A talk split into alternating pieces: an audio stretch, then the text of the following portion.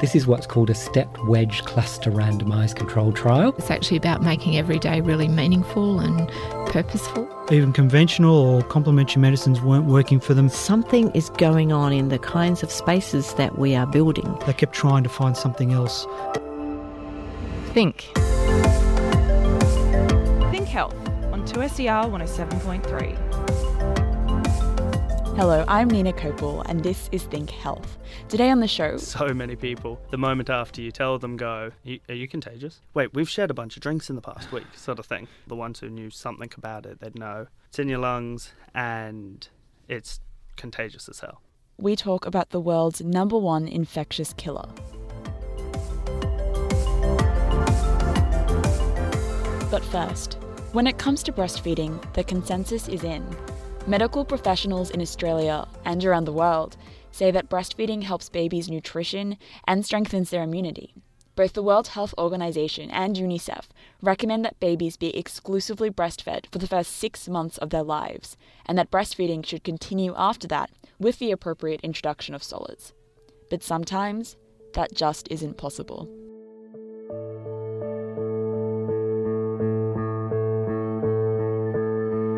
I felt like a total failure when we had to add formula to his diet. So much so that when we got home, I remember actually telling my husband, This is the tin of failure. Like the formula tin was the tin of failure sitting on our bench at home. And every time I looked at it for about four days, I would just cry.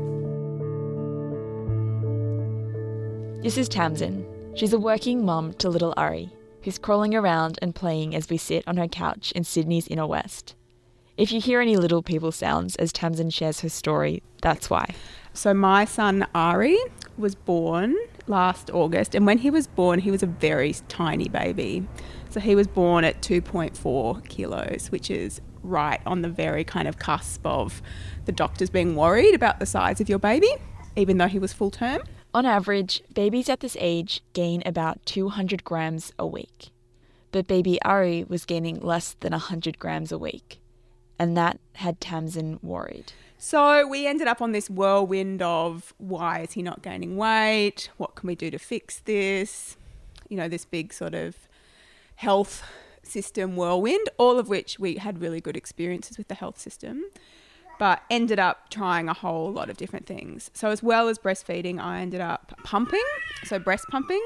So, as well as being breastfed, Ari would then get a breast milk top up straight after every breastfeed. We did that for a couple of weeks and he still was not gaining weight. We saw a lactation consultant, you know, the cycle went on. And in the end, we ended up doing what I now know is, is a system called mix feeding, where Ari was both breastfed and received pumped breast milk and drank formula. But this wasn't easy for Tamsin to come to terms with. She had spent her whole pregnancy and the first weeks of Ari's life convinced that breastfeeding was the best way to go, that breastfeeding was the way that she would ensure her son was healthy. But the situation was out of her control. And, you know, making up the bottles, it really upset me. I had to get my mum and my husband to give it to Ari. It was extremely upsetting. And looking back, I think that's the sort of part when it would have been really good to have support from people. I mean, my family and friends were all incredibly, you know, supportive about it. They were like, look, you're doing the right thing, you're feeding your baby. None of the nurses that I saw were negative or told me it was the wrong thing, but there was that sort of underlying current that because it had never been spoken about, either in pre or postnatal discussions, that this was the wrong thing to be doing or the wrong scenario that I'd sort of found myself in. I suppose there was also never told to me that, you know what, you can be a successful mix feeder. So that just because your baby has to have some formula doesn't mean that that's like the end of breastfeeding, that you can do both and you can do both really successfully for a long time, which is what we ended up doing. But we never got that information from people. This lack of information, in a way, it's kind of understandable Doctors and other health experts advise women during pregnancy to emphasize the importance of breastfeeding because science shows that for babies it's just better. They also know it isn't always easy at first to breastfeed, and maybe they're trying to encourage mothers to persist and not turn to formula as soon as things get a bit hard. But when Tamsin suddenly had to change her plans and work out how to provide her baby with a bottle, she didn't really know where to start. So much so that I did not know how to make a bottle. When I was sort of sent home from the clinic that first day, I had this bottle of formula. I had a bottle. I didn't know the temperature it was supposed to be. I didn't know the best way to make it. And look, it ended up working really well for us. Ari's now really healthy. He gained weight after starting to have the formula. He's a really happy, healthy baby, but it was really hard to get information about it and to have people saying, you know what, it's okay, that this is what you have to do.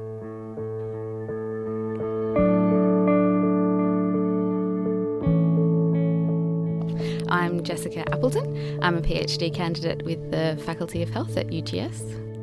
Jessica is interested in new mums like Tamsin, who, for whatever reason, end up using formula to feed their babies. I did a little bit of research before I came to my PhD, uh, and I looked at how parents were talking using online discussion forums. So that was my honours work here at UTS, and on it, I noticed there was this contention between breastfeeding and formula feeding, and it seemed like a pretty interesting topic to talk about. And I was also looking at obesity prevention.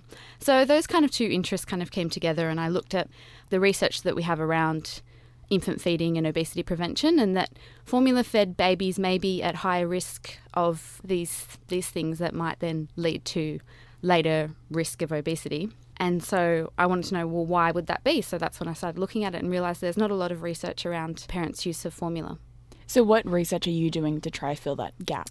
So, I'm trying to fill the gap, but probably only doing a small amount towards it. I am looking at how parents use formula in the first nine months of life. So, we've done a questionnaire and asked parents when their babies were between zero and three months, and then at six months, and then at nine months. And so we have some information about how they use formula.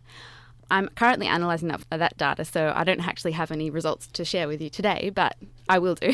You'll get there. yeah. And then the other thing I'm doing is talking to parents about how they use formula and their experience of using it because the other big part of my PhD work is not only how they're using it, but why they do it that way and where do they get information from, what kind of sources of information they use. Because there's evidence around when we look at this that there is actually maybe not so much information for these parents. And that's what Tamsin was getting at, right?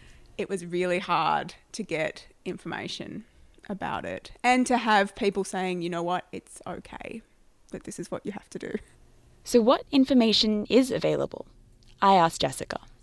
So you said you started off on these online forums. Is that where parents are getting a lot of their information? Yes, sometimes. And how they actually use that is a bit interesting. Like I, I'm not actually sure I know how parents use it because I've I've done interviews with some mums and they were talking about using online forums and I was I was trying to ascertain from them how do you actually you know what do you do with that information and they're like oh you know I might look at this and look at that and then maybe look at this bit of information and then make up my own mind. So it's really interesting how they actually incorporate that information in into what they actually do with their child. How do they make that decision? It seems like such a big decision to make to come from strangers on an online forum who probably don't have any medical experience.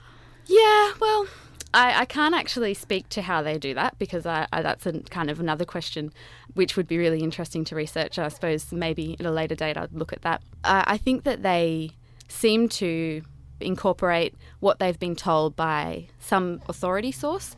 Again, it depends on how they perceive that. So, whether it's their family or friends, their mum, their child health nurse, their pediatrician. Yeah, it's like, like lots of health decisions that we make. It all depends on what we presume is the best information. I'm really curious about these forums and this idea that parents are turning to them for advice on how to raise their babies. To see what goes on, I joined one and found a thread that I'm going to recreate for you. Whilst I'm pregnant with my fourth, I'm not very experienced with breastfeeding. I gave up quickly due to exhaustion and pain. I have always been told you must choose one or the other. Is it possible to breastfeed and bottle feed when I'm needing a break? That's going to happen because I'm going back to work and study very quickly. I have a lot of helpers, however, and my mum's trying to convince me to breastfeed and supplement with bottle if needed. She's a mothercraft nurse, though I know the hospital will be against this. Your views, please. And these were the comments that this mum got in response. There is no option to exclusively breastfeed as you are planning back to work. What do you mean by this? Plenty of women exclusively breastfeed even after returning to work. You can. My only advice would be to do all that you can to establish effective breastfeeding first, so you can maximise your supply, then gradually introduce a bottle after a month or six weeks. My third was breastfed almost exclusively for six to eight months as he refused a bottle. I tried and tried, but he just wanted breast milk. But does this tension between formula users and breastfeeders exist only online? When I first sort of pulled out a bottle, like in public, instead of whipping out the boob, it was something I was sort of looking around going, you know, are people judging me? Like, that I'm doing the wrong thing, especially because I think I live in sort of the inner west of Sydney where, you know, it's a little bit more of an alternative community. People are very into um, the breastfeeding, which I think is great. I wanted to be a breastfeeder. But I think at the end of the day, if you've got a hungry baby or if you've got a baby that is not doing what should be doing, which is our scenario, you'll almost do anything at that point to feed your baby. There's been a bit of research over the last couple of years talking to parents who don't breastfeed, and that's that's a real, really strong theme about feeling guilty about not breastfeeding, feeling uh, less supported by health professionals and other structures around, and feeling judged by society. So I was really interested and surprised that some of the parents that I spoke to actually had experiences where they had felt actually judged in a public place and people actually talking, coming up to them and saying things about using formula or you know you should be breastfeeding. You know, people, strangers, and and also you know um, you know extended family and things like that. According to the 2010 Australian National Breastfeeding Survey, 55% of children at six months of age had received non human milk or formula. So while women do seem to feel pressure to breastfeed, using formula seems to be quite common. But is that something we should be concerned about? Jessica Appleton, PhD candidate at the University of Technology Sydney, says there are some risks involved. My interest in looking at formula is as a potential risk factor for later overweight and obesity. And another risk factor is rapid weight gain in infancy. So we know that infants that have rapid weight gain, which is it's a really specific term that we use, which is about how rapidly a baby puts on weight over the first kind of year to two years.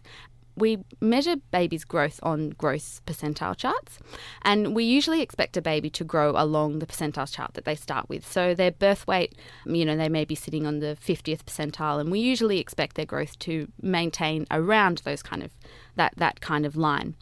Um, rapid weight gain is when they start having that increasing weight that then crosses percentile lines. So they'll go from the 50th to the 60th to the 70th within, you know, the first 12 months. Um, and sometimes people look at over the first two years and just the growth traje- trajectories in that time. So, what we do know from research is that babies that use formula are more likely to have that rapid weight gain. So, that kind of made me to think, well, why is that? What is it about formula feeding that might lead to this rapid weight gain? And like I said, we don't know a lot about how people are using formula, so that's part of the problem is because we can't actually articulate how people are using it in general anyway. But if you do look at using formula there there might be a couple of candidate practices that might then increase the risk. So um, really obvious one would be feeding like bigger bottles or feeding the baby more um, than they might need. Um, another one um, that there is a bit of research around is the protein content in formulas. So, formula with higher protein content has been shown to have lead to more rapid weight gain. What I'm going to look at is what evidence is there around these practices so that we could advise the best practices to give parents to use formula in the best way to reduce the chances of rapid weight gain. So, so it would be a matter of saying with formula, the best times to feed would be this, or the, the best amount would be this, as opposed to just saying, don't use it, it's bad. Well, yeah. So, uh, I suppose the, the first the first point in terms of infant feeding guidelines is, um, you know, breastfeeding is the first option. But then once, if you're not breastfeeding, what's the best way to feed formula? Is is where I'm coming from. And yeah, so it might not be the times. I think the, the main thing would be to feed um, feed to infants cues of their own hunger and satiety. So, um, listening to the baby when they actually are full and when they're when they're hungry, and also being attentive in how you feed. So, um, one of the things that people often note the difference between breastfeeding and bottle feeding is, or using formula in a bottle, is that when you feed with a bottle, the parent or the, the carer who's feeding the bottle has a lot more control over how much the baby drinks. So we wonder whether that actually then makes influences the baby to drink more than they might if they didn't have that control. So there's just this natural control going on with breastfeeding where the mother's producing the right amount of, of food. Is that yeah, and it with breastfeeding, the baby has to continue to suckle to get the milk out of the breast, whereas with a bottle, there's that flow from the teat. right? Yeah. It's harder to regulate. Yeah, so it is harder to regulate for the infant and for the parent. But for Tamsin and baby Ari, formula was exactly what the doctor ordered. What would you tell someone who's pregnant now to expect, or how would you prepare them? What would your advice be? Well, first off, I'd say try really hard to breastfeed because it was wonderful. Like there was lots of, not only was it beneficial for Ari, it was great for our bonding as well. And even though we couldn't do it full time, I loved breastfeeding. So I'd say definitely try and keep trying, but also do not feel like a failure if it doesn't work out for you. And also, you can mix feed really successfully. Having a bottle or two of formula a day and the rest of the feeding breastfeeding, we did that for months. And I wish that was what someone had told me that doing both is totally doable and okay. That it's not either all breast or all formula, but it's totally possible to mix it and to do that really successfully. Working mum Tamsin Lloyd ending that story. You're listening to Think Health on 2SER 107.3. How many people around the world do you think have tuberculosis right now? Give it a guess. One in five, maybe? Too high? One in ten? Turns out the actual figure is higher than you might think. It's actually one in three. Tuberculosis is the world's number one infectious killer, and yet we rarely hear about it. Our producer Sam King wanted to find out what life was like for people who have TB, lurking inactive in their lung tissue. I went to a party. One of my friends found out and was under the impression it was common knowledge. I think it was about two hours after they found out that everyone at the party knew. That sucked. Yeah. That really sucked because yeah, up up until then it was on the download. Didn't want people to know about it. Yeah, I guess it got out and wasn't much I could do. Okay, so I'm just going to jump in here and break the ice. This is a friend of mine. We'll call him Hamish. He has tuberculosis.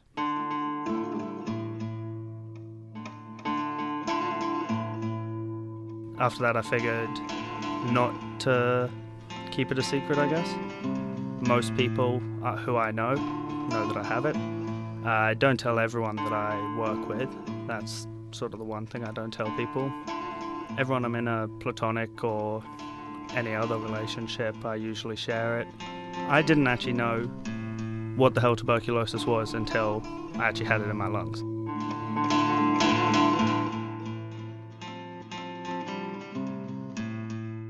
And neither did I really until speaking with Hamish. So let's take a moment to clear that up. Tuberculosis is caused by a bacterial species known as Mycobacterium tuberculosis. One in three people in the world are infected with Mycobacterium tuberculosis. But here's the thing there's a world of difference between being infected with this bacterium and being sick with tuberculosis. So you can be infected with tuberculosis, but you don't become sick because you're very well nourished, you're eating a healthy diet, you get enough sleep, you're not living in overcrowded settings, you're not living in poverty. This is Dr. Paul Mason. He's done extensive work with tuberculosis patients around the world. I'll let him take it from here.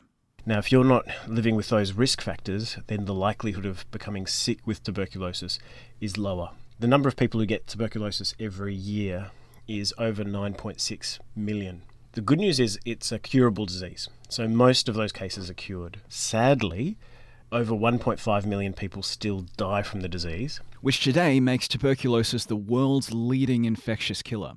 You may have heard of the symptoms the coughing, night sweats, the abscesses in the lungs. Don't, don't forget, though, that not all forms of tuberculosis are lung infections. In up to 20% of active cases, the infection spreads beyond the lungs, which is known as extrapulmonary tuberculosis. It's a horrible way to go, but what's interesting is how it only affects a very small minority of the people who are actually infected with the bacterium.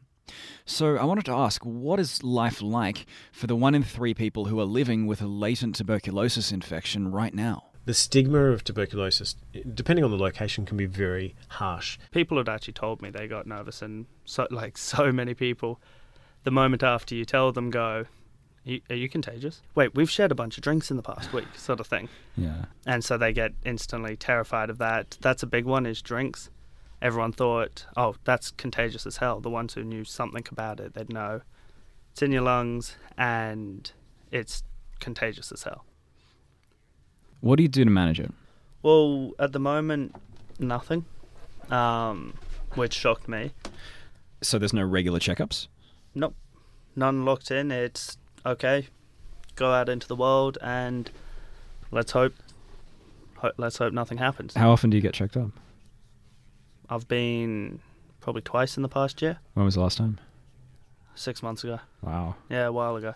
Yeah. Um, which I was really panicky about at first. So after after you find out you get it straight away, they will get you some chest X-rays and get you on antibiotics and I want to say vitamin B. Again, it was a long time ago, but you need to take around about four pills a day, spread out throughout the day. And that's while they figure out whether or not it's active. They know straight away if it's uh, active or not. I see. They just check the chest X-ray. All right, you're not active. You don't need to be locked up or anything. Here are your vitamins and antibiotics. Take however many a day for six months.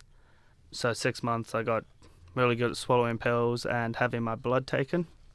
Because once a month during those six months, you go in, get your blood taken, they make sure you're still okay, not reacting badly to the medication, which apparently does have a fair few side effects uh, pretty commonly. After that, you get to the end, and it's, no, you're fine. Go, yeah, live your life. I can remember at first, every time I'd get like a slight cold or anything like that, have a bit of a cough, you know, I'd run into the hospital and say, it's activated, it's activated, let's lock me down, get me some of the good meds. The way they'd almost brush it off in a way is reassuring and also worrying because she'd go, Do you have night sweats? and list off a couple of other symptoms. I'd say no. She'd go, No, you don't have it. Trust me, you'll know when you do.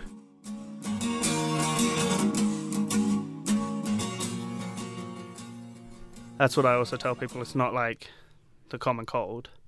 I mean, it does kill however many people a year. You'll it's not a slight tickle in the throat. When it activates, it's activated tuberculosis. It's a different kettle of fish. So you feel, you feel confident being in Australia, though. I feel very confident being in Yeah, Australia. you know. Like the as I say, the a treatment and also just service that I've been provided has been above and beyond. Mm. All free as well, which has been great. I was living on uni when at the time had very little money, and yeah, it was all taken care of. All regular checkups. Didn't pay a single dime for the medication, for the X-rays, everything. It was it was great. The whole the system was perfect as far as I'm concerned. I was blown away. Made something that should have been really difficult really easy. Of course, it's a different story in developing countries where TB is much more prevalent and treatment harder to come by. Dr. Mason worked with tuberculosis patients in Vietnam, where there's no safety net and the stigma is much more harsh. There is one TB patient who sticks in my mind, probably because it was the first TB patient that I interviewed. He was a, a lottery ticket seller. This is a lottery run by the government so that people who are poor and have no other means of income can have some form of income. So he would get 10% commission, which was about 1,000 Vietnamese dong, 5 cents. And in any given day, he would sell between 30 to 50 tickets, which means he was living on $1.50 to maybe $2.50 a day. And that, that covers your essentials. That covers, you know, some rice and it covers maybe something to go with that. You know, it, it doesn't cover a lot. So he eventually became sick with tuberculosis and he lost so much weight that this person, when I met him, he was 50 kilograms, which is already quite light for a grown man. But when he was at his sickest, he was 30 kilograms. 30. 30 kilograms. Wow. And uh, so he, he and his wife moved apart for a while. He didn't want her to become sick. And so isolation is a very strong part of the stigma. People can be shunned very abruptly told not to share social spaces. You know, they'll be cut off from going drinking with the boys or going out playing cards or, you know, or even selling your tickets lo- locally.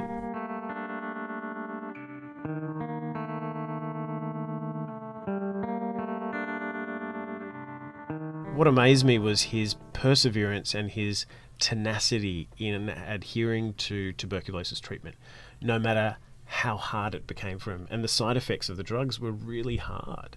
He couldn't sell his tickets locally because people were afraid that they would get sick, which was a false belief, but nonetheless, because of the lack of public education, people didn't want to touch anything he had touched, didn't want to go near him. So he had to walk even further every day to sell these lottery tickets, and of course his income was then affected by that, and his nutrition would have, wouldn't have been very good. So, and he had no other means of of addressing these shortfalls in his life. You know, I mean, these people who are under conditions of unnecessary stress, their fallback system or their safety net is just not as wide. It's Mm. very, you know, and in some cases non-existent. yeah, non-existent. Yeah. So something like tuberculosis can just really knock them out of the water. What happened to him? He actually got better, which was incredible because because of all the hurdles that he had to surmount to get better and to complete his treatment was incredible. So I met him at the end of his treatment, so uh, towards the end of his treatment, and he needed to get, or he, he was told to get an X-ray to find out whether or not his treatment had been successful. But he couldn't afford the X-ray. It cost him eight dollars to get, so 160,000 Vietnamese dong to get this X-ray. But he couldn't afford it because he has no money to put away to save money. He's already, you know, asked friends and family for for money already, so he can't ask them again because they don't have a lot of money. When I when I met him, we organised a free X-ray for him. Just you know, I mean, he- he'd already gone through the treatment. When when I met him after he had this X-ray and went to his village and walked around, he was a completely different person to the person I'd met when I first met him. Because he was standing upright, he was happy, he was able to sell his tickets locally. Um, More comfortable being around people. yeah, yeah, He was more comfortable, and he was also had this. He had this doctor's certificate to go. Look, I'm better. you you don't need to be afraid. It completely transformed his life just to have a certificate to tell him that he was better. So, and and this is someone who was already under treatment, who was not infectious. What he needed and what was so simple for for me to organise for him was this free X-ray. You know, it's and when I saw how easy it is to help one person, I'm just thinking, why aren't we doing more? Why are people at the end of the treatment still suffering the social consequences of this disease, the stigma of this disease, even though they've finished almost finished treatment? And if this is a treatable condition that a third of us carry, why is there so much social stigma in the first place? Could it be mm. because it's just not that well understood? Because people don't really know how you get it, who you can get it from, how it's transferred, how widespread it really is? I mean, without wanting to make assumptions, you probably thought Hamish picked it up overseas while travelling, right? I was working in an Indian restaurant out in Penrith and got a letter in the mail saying someone has identified you as someone they've been in contact with tuberculosis. Come in, get checked, we'll make sure you're okay. Whenever I tell anyone, you know, I got it from an Indian restaurant, everyone goes, oh, okay, so it was someone who got it in India, brought it back, and then you got it from them.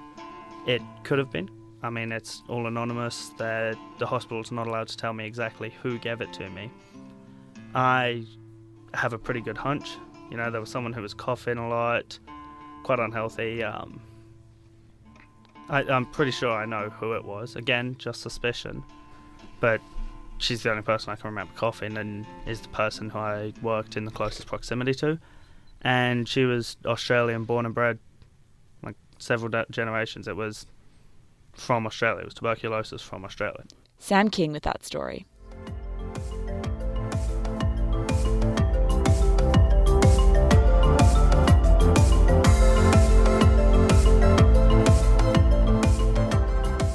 Don't forget, if you'd like to find out more about anything you've heard today, you can visit us at 2ser.com forward slash think health. We're also available on demand. Just search for Think Health in your favourite podcast app. Please remember that journalists are not doctors. If we've made you ask questions, go and see your GP. This show is produced with the support of the University of Technology Sydney Faculty of Health and 2SER. I'm Nina Kopel. Thanks for having me the past few weeks. Next week, Ellen Leabeater will be back to bring you more in health research and news.